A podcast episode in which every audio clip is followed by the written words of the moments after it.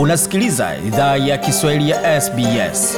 Pata taarifa zaidi kupitia sbs.com.au mkwaju swahili.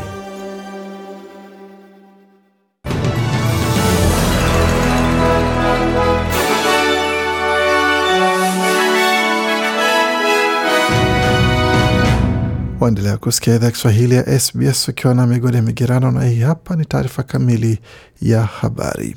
Serikali ya New South Wales imeteua mratibu wa kusimamia majibu ya utoaji wa misaada na vyakula katika eneo la kaskazini mashariki ya jimbo hilo. Naibu kamishna wa polisi Mal Lenyan atachukua wadhifa wa mratibu wa uponaji wa kanda kuongoza juhudi za kufanya usafi na operesheni za misaada katika kanda ya Northern Rivers. Naibu kamishna amesema anaanza kazi hiyo mara moja na anapanga kuelekea katika sehemu husika katika siku chache zijazo. One of the things that's important is that we continue to try to get people back into their normal lives as quickly as possible. Nasema moja ya vitu ambavyo ni muhimu ni kuendelea kujaribu kuwarejesha watu katika maisha yao ya kawaida haraka iwezekanavyo. Kwa hiyo wakati shirika la ACS linaendelea kurejesha baadhi ya sehemu na uponaji unaendelea kwa kina, shughuli hiyo lazima iongezewe kasi. Ila kwa upande wangu, kazi yangu inaanza hivi sasa na inahusu kuanza kufanya kazi na jamii. Wakati huo serikali ya jimbo imesema kwamba inapanga kufungua kituo cha tano cha uponaji katika mji wa Kasino kesho Jumatano.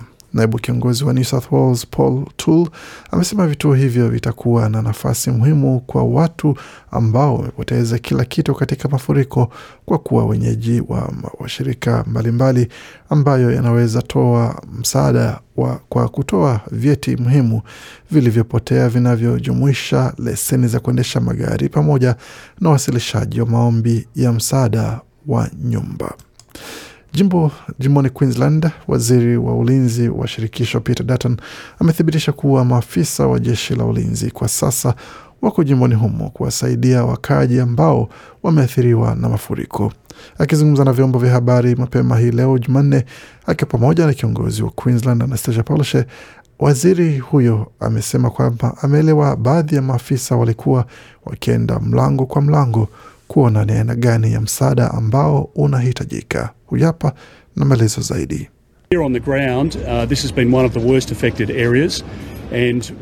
Anasema hapa tulipo kuna baadhi ya sehemu ambazo zimeathirika zaidi, na tumeona ama tumeendelea kuwa na ushirikiano na jamii hapa, tukitambua vipaumbele vyao na jinsi tunaweza wasaidia, na huo ndio uongozi unaotolewa kutoka jeshi la ulinzi wa taifa wanaofanya kazi kwa ushirikiano na serikali ya jimbo pamoja na mamlaka za halmashauri.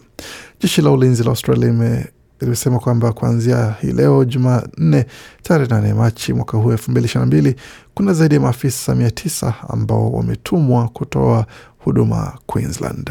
Takriban maafisa mia tisa wa ADF pia waliwasili hii leo Jumanne jimboni New South Wales, safari ambayo imeweka idadi ya maafisa wa jeshi la ulinzi wa taifa jimboni humo kufika elfu moja na mia mbili. Tukiendelea katika taarifa ambazo tumeandalia, ikiwa ni siku ya wanawake, siku ya kimataifa ya wanawake duniani, wanaharakati wamesema kwamba wanawake bado wanakabiliana na changamoto nyingi katika harakati zao za kupigania usawa pamoja na kupinga ubaguzi katika sehemu za kazi. Shirika la habari la SBS lilizungumza na baadhi ya wanawake ambao wamesema wamepitia uzoefu wa kushushwa vyeo, kulazimishwa kuondoka kazini au hata kazi zao kufutwa baada ya wao kupata watoto ama kujifungua ukipenda na katika taarifa maalum, rais wa vyama ama baraza la vyama vya wafanyakazi Michelle O'Neill alikuwa naye kueleza shirika la habari la SBS kuhusiana na mfumo wa likizo ya wazazi na jinsi inavyohitaji kazi za, zaidi ya kuweza kuiboresha. We don't have the right safeguards and right protections and the right culture Anasema hatuna ulinzi sure sahihi na wa kutosha na tamaduni sahihi katika sehemu hizi za kuweza kutambua na kuweza kuona umuhimu wa kuweza kuacha kufanya kazi, kuwa na mtoto pamoja na kuweza kurejea tena kuendelea kutoa msaada wako kazini badala ya kufanya iwe vigumu zaidi kwa wanawake wanaofanya kazi. Kwa hiyo wanawake wengi sana na uzoefu wao umekuwa ni kwamba unapouzwa unapouzwa wanapokuwa wajawazito na ndipo wakati inakuwa ni kwamba inasema kwamba itabidi tuweze kuchukua likizo ya uzazi ama ya wazazi, inakuwa ni kwamba wanapuuzwa zaidi wanapotoa maombi kama hayo. Na katika taarifa nyingine, shirika ama mamlaka ya uchaguzi tume ya uchaguzi ya Australia AEC kwa ufupi, imezindua kampeni mpya ya kuweza kutoa usajili na kuweza kutoa dhana potovu kuhusiana na suala zima la uchaguzi wa shirikisho ujao na jinsi utakavyosimamiwa. Taarifa ambazo ni za kupotosha na dhana za kupotosha zimeanza tayari kuweza kusambaa katika vyombo vya habari pamoja na mitandao ya kijamii na vilevile pia inasambaa katika mitandao ya kijamii mtandaoni kuanzia mwisho wa mwaka elfu mbili ishirini na moja na mapema mwaka huu elfu mbili ishirini na mbili. Taarifa hizo zote unaweza ukapata kwenye tovuti ya AEC ama Australian Electoral Commission ukipenda kwa Kiingereza. Tukiendelea taarifa zingine ambazo tumeandalia kwa sasa kuhusiana na ujumbe wa Marekani ambao umefanya mazungumzo na ujumbe wa Rais Maduro ambapo ujumbe wa maafisa waandamizi wa Marekani ulikwenda nchini Venezuela Jumamosi kwa mazungumzo na wajumbe wa serikali ya Rais Nicolas Maduro kuangalia uwezekano wa kupunguza vikwazo vya Marekani dhidi ya taifa hilo ambalo ni mzalishaji mkubwa sana wa mafuta, kwa mujibu wa vyanzo ambavyo vilishiriki katika mazungumzo hayo. Vyanzo vinasema kwamba mazungumzo yamekuwa yakifanyika kwa siri kwa miezi kadhaa huku utawala wa Biden ukipima njia ya kupunguza vikwazo na kushauriana kuhusu kuachiliwa kwa raia wa Marekani ambao wameshikiliwa nchini Venezuela, lakini wanasema kwamba mazungumzo yalichukua mwelekeo wa haraka kutokana na uvamizi wa Urusi nchini Ukraine. Marekani chini ya utawala wa rais wa zamani Donald Trump ulifunga mahusiano ya kidiplomasia na Venezuela mwaka elfu mbili na kumi na tisa baada ya Marekani kumtambua kiongozi wa upinzani Juan Guaido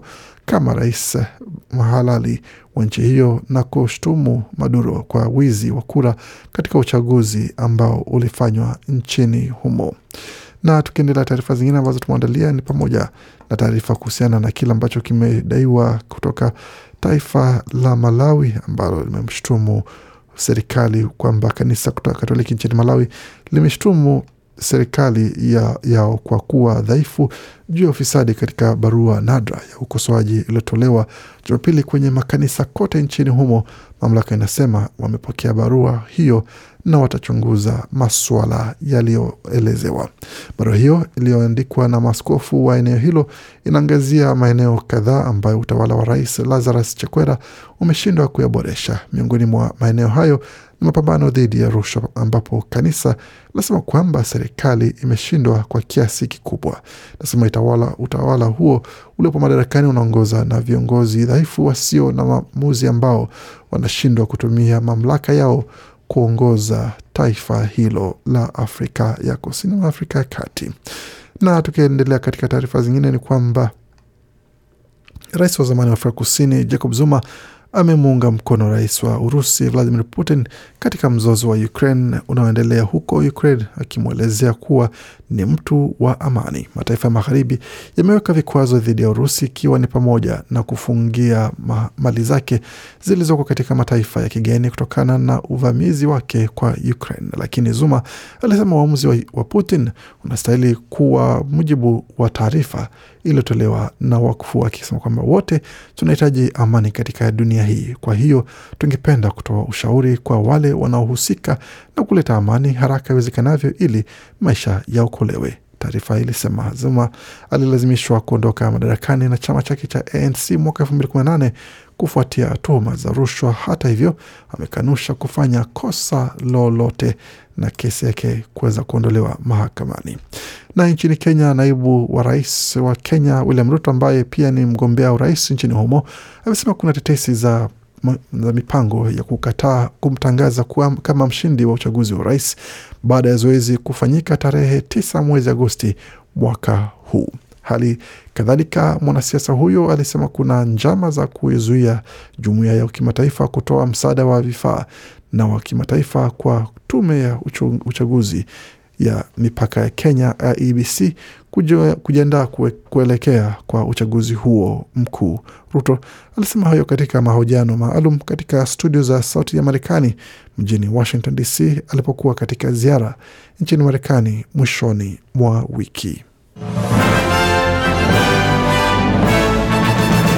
Waendelea kusikia idhaa Kiswahili ya SBS ukiwa nami Gode Migerani, tukuletea makala haya moja kwa moja kutoka studio zetu za SBS, tukiangazia kwa sasa kile ambacho kinaendelea katika taarifa za michezo, tukianzia katika mchezo wa NRL ambapo nyota wa mchezo wa NRL na Penrith Nathan Cleary atakosa mechi tatu za kwanza ama wiki tatu za kwanza za mfu, msimu wa mwaka elfu mbili ishirini na mbili wa NRL baada ya kupata ama kufanyiwa upasuaji kwenye bega lake.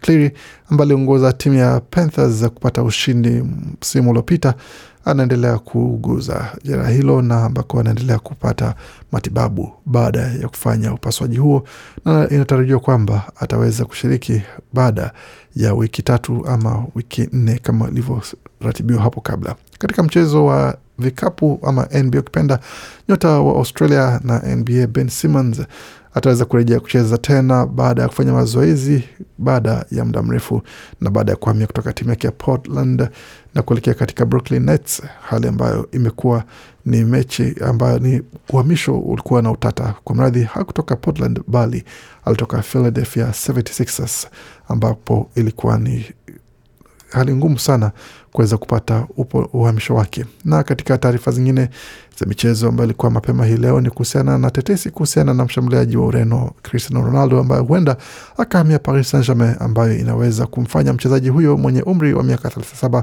kuungana na mshambuliaji wa Argentina Lionel Messi mwenye miaka 34 ikiwa Manchester United itashindwa kufuzu kwa ligi ya mabingwa msimu ujao. Arsenal Newcastle na West Ham ni miongoni mwa vilabu vinavyofuatilia mshambuliaji wa Uingereza Rashford, huku mchezaji huyo mwenye umri wa miaka 24 akiaminika kufikiria hatma yake kule Manchester United ambao asubuhi ya kuamkia walipata kichapo kibaya kutoka kwa watani wao wa jadi Man City katika mechi ya madebi ya Manchester ambayo ilikuwa ni mechi ambapo walipata ush, ushindi ama kichapo cha magoli mane kwa moja, goli pekee likifungwa na Jadon Sancho wa Manchester United. Na katika mechi ambazo zinatarajiwa alfajiri katika klabu bingwa, mechi za klabu bingwa barani Ulaya itakuwa ni pamoja na mechi ambazo zinatarajiwa za Liverpool ama Paris Saint-Germain kuweza kurudia dimbani dhidi ya Real Madrid, wakati Liverpool nao watawakaribisha Inter Milan wiki ijayo.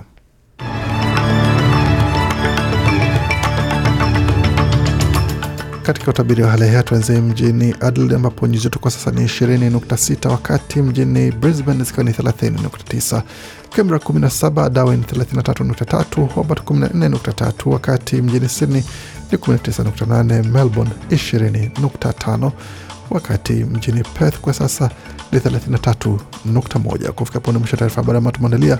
Bakia nasi kwa makala mengine manakujia muda usio mrefu. Waendelea kusikia idhaa Kiswahili ya SBS.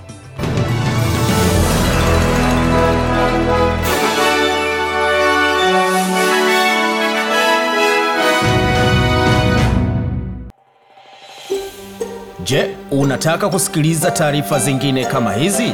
Sikiliza zilizorekodiwa kwenye Apple, Google, Spotify au popote pale unapozipata.